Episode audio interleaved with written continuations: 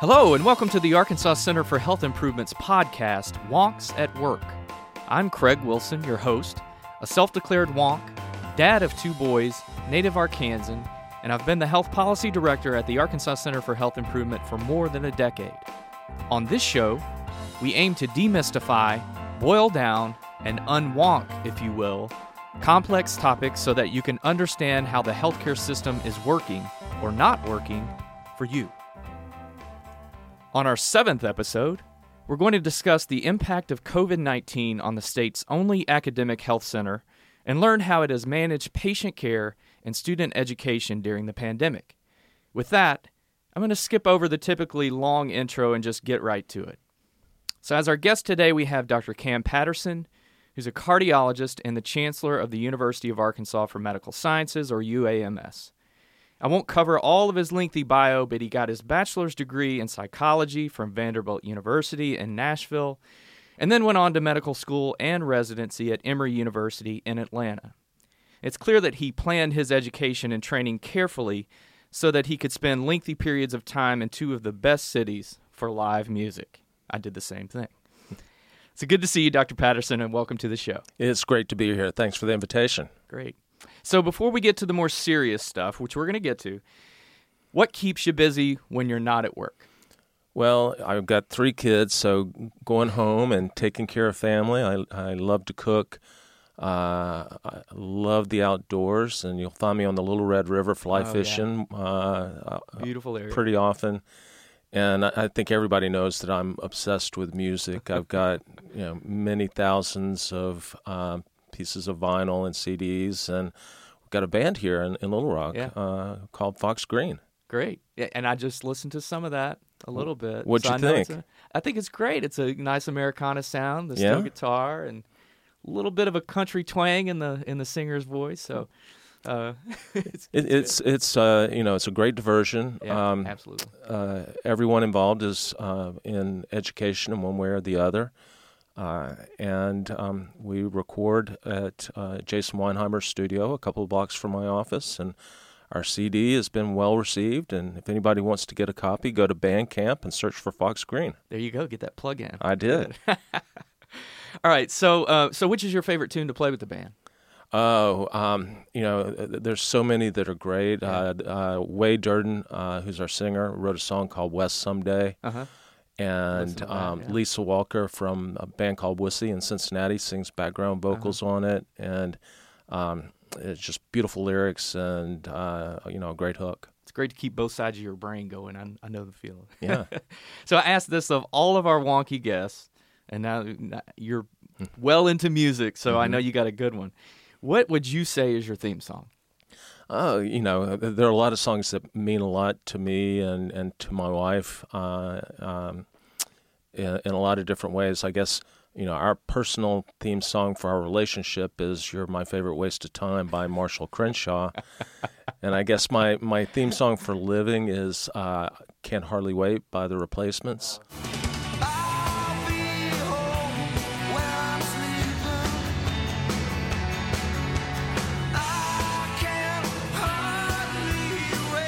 Great. You know, it's Yeah. a song about working and thinking about going home and sleeping Yeah. in your own bed, and um, you know, I think it uh, signifies what's important in life. Have you ever seen them in concert? Uh, only a dozen times. I've gotten it once. once. Uh, all right, great. So your title is chancellor. A lot of people don't know what that what that means. So tell us what that means and how does it differ from a president and CEO role, if at all? And then what do you enjoy about your role as as chancellor? Well, you know, I, I think the, the chancellor's job and what I enjoy the most about it are really the same thing. Uh, you know, I think the chancellor is the one person who works for all 10,500 employees at, at UAMS. Um, we have uh, a number of schools at UAMS: the College of Medicine, the College of Nursing, uh, the College of Pharmacy, College of Health Professions, College of Public Health, the Graduate School. So the the people who um, are the deans of those colleges report up to to me. Uh, also responsible for all the healthcare that we deliver Right. at our hospital here in Little Rock and our eight, soon to be nine, regional campuses across the state. Uh, you know what I enjoy the most about this is um, you, you mentioned uh, at the top of the show we're the only academic medical center in the state, uh, and this is a real chance to have an impact on healthcare for three million Arkansans, and, Great. and that's what turns me on. Yeah. So, um, a little bit more serious stuff. We're almost a year into the pandemic in Arkansas, and in your view, where has the state's approach excelled? And I think in some respects it has. And it also has um, had many challenges. So, what do you think are, are those areas? Yeah. Well, you know, I, I, the, the challenges are are pretty obvious. Um, you know, w- w- we uh, not just the state of Arkansas, but the the U.S. was not as well prepared for a pandemic Sure. of this scope and nature as we would have wanted to be. Um, uh, you know, I'd say the the federal plan for dealing with COVID nineteen has been poor at best, uh, and that's affected all the states. Um, but we've done some things really well. Uh, you know, I think we've shown that we can be resilient. Uh, we've shown at UAMS and, and, and health centers across the state that we can adapt uh, and respond and change rapidly. Um, and and I think that you know the state, with the leadership of Governor Hutchinson, has done some things very well. For example, uh, to my knowledge, we're the only state that purchased protective equipment collectively Yeah. uh, at a time when uh, there were severe shortages of PPE, and that allowed us to, um, you know, to punch above our weight uh, in terms of competing in the marketplace, and that prevented uh, hospitals within the state from competing with with each other right. for protective equipment. Um, you know, I think that the rollout of the vaccine uh, ha- has uh, gone well so far from the statewide perspective.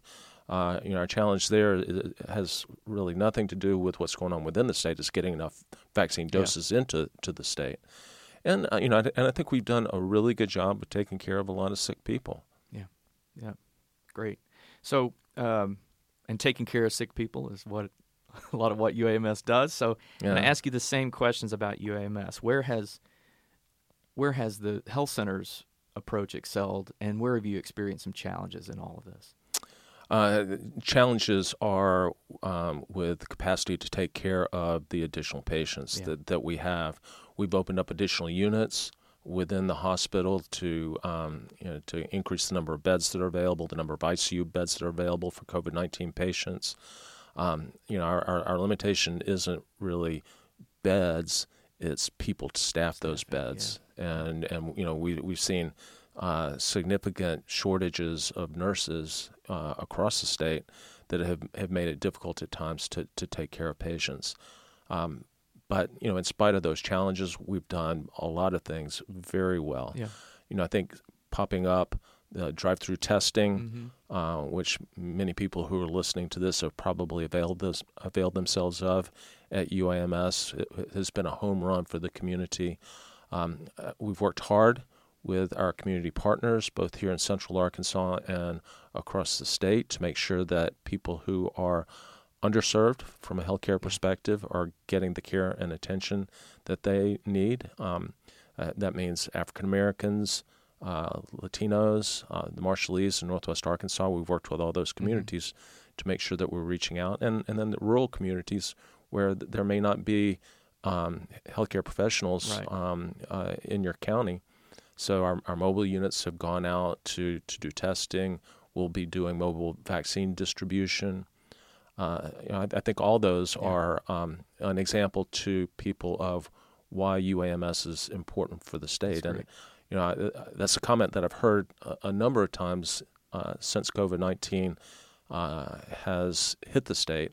Um, oh, now I get why UAMS is important, um, and, and and that's gratifying to hear. Yeah, yeah. So, so anything that's just absolutely floored you, just surprised you completely in all of this. You know, I, I, the I would say the biggest surprise that I um, have seen in uh, the midst of COVID nineteen um, has been um, the fact that a healthcare problem has become politicized. Mm-hmm.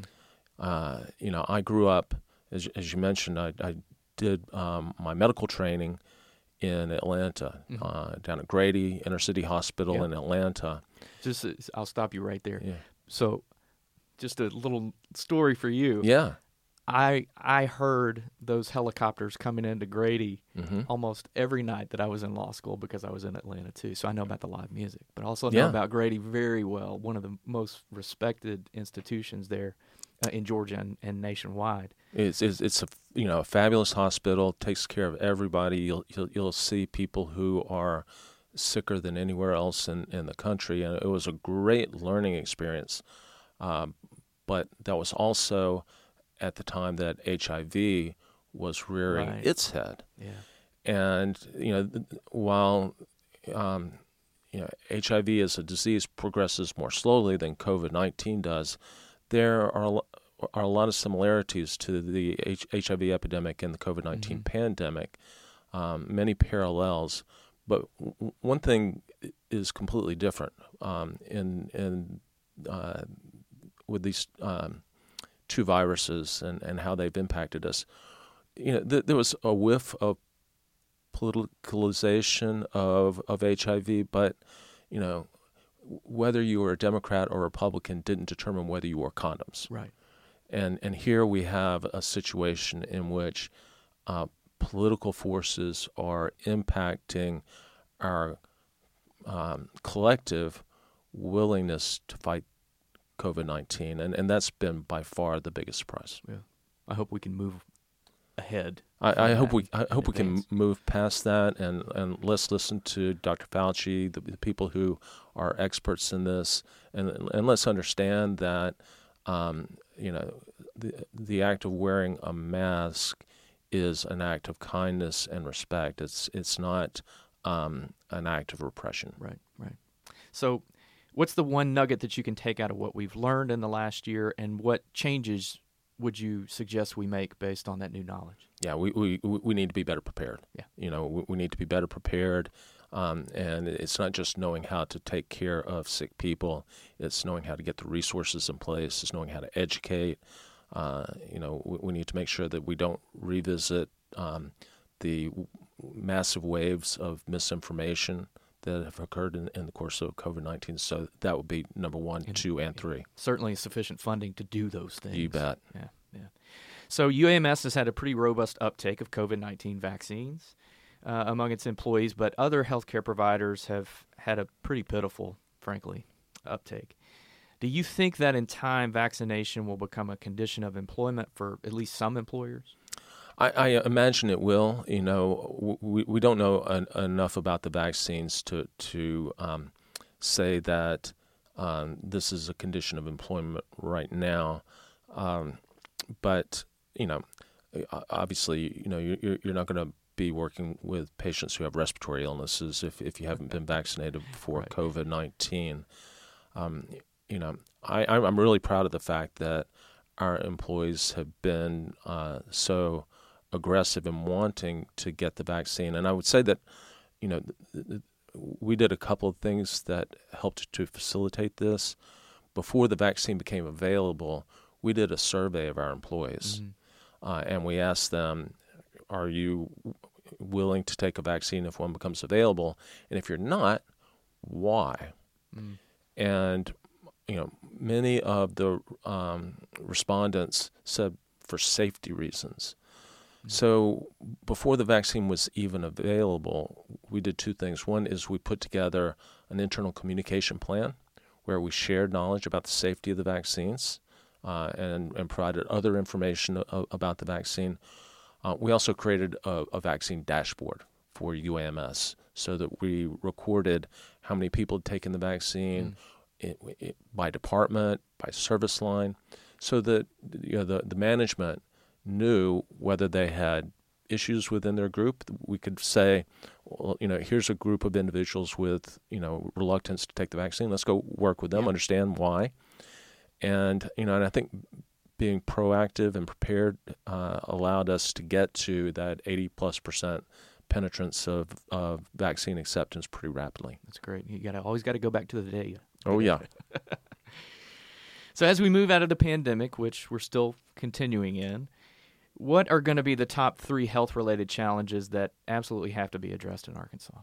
Well, you know, so much of that is the social determinants of, of healthcare. You know, as, as you know, we begin to put COVID nineteen in our rearview mirror. Um, you know, we, we still have challenges with obesity, uh, with uh, avoidable risk factors, and uh, frankly, we've not made much progress on, on that here in, in the state of Arkansas. So, you know, that that's clearly going to have to be number one. Number two is access to health care. Um, and, um, you know, we, we have great access to, to health care here in central Arkansas. Little known fact there are more cardiologists per capita in Little Rock than there are in Manhattan. Oh, wow. Um, so you know, so there are you know there are parts of the state that that have great health care and great access to health care, but there are parts of the state where you know people are over an hour just from Yeah. the nearest pharmacy, Yeah. uh, and um, and and you know that is you know a, a barrier to, to good care and, and it's something that we need to use digital technology and other means to um, move our, ourselves around. Um, and then I, I'd say number three is increasing the number of healthcare providers. Uh, and uh, COVID 19 has sh- shined a light on uh, the fact that we need more nurses, Nurses here in the state for sure. Um, but, you know, across the board, we need more dentists. Mhm. Um, we need more primary care providers, and, and we're working on uh, plans at UAMS, including the new nursing program that was approved by our board of trustees uh, last week, Hmm. uh, that will uh, allow us to in- increase our ability to educate and populate the state with high quality healthcare providers. Good, good. So um, I want to move to UAMS strategy a little bit Yeah. because I've I've read through the Vision 2029 document, and I want to know which parts of that vision uh, are you most excited about? I'm uh, what I'm most excited about is the fact that our strategic plan Vision 2029 all comes together. Yeah. That is highly integrated. Uh, it touches on all aspects of our mission: education, research, clinical care. It touches on all aspects of the state, um, and thinking about parts of the state that have needs. In Northwest Arkansas, there's needs for, for more specialists. There's a lot of specialty care that leaves Northwest Arkansas, a billion dollars a year Yeah. of healthcare that, that leaves Northwest Arkansas.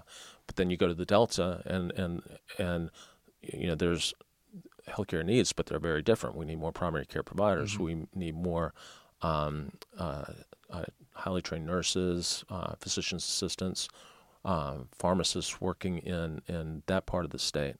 Um, and what excites me the most is that all these things fit together very seamlessly into a plan that we are passionate about. And, you know, I've been around the block. This is probably my fourth or fifth strategic plan that I've been involved in. And most of them are a lot of work um, that then just sits up on a shelf. Yeah. And, and we've not let that happen. Good, good. So, um, so I recently penned an op-ed in which I thanked our healthcare workers, uh, saying we, we appreciate that too. What I said was America's healthcare system has its problems, but the courage and compassion of its workers is not one of them.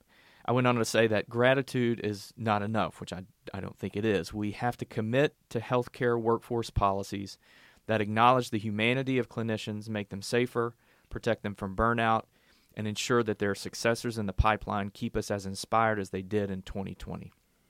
So, my question is Do you share my concerns about burnout and future recruitment into the pipeline given what we've seen with the pandemic? Because I'll tell you, if I were a nurse in the pipeline, I would be frightened. But that might be my mentality versus them.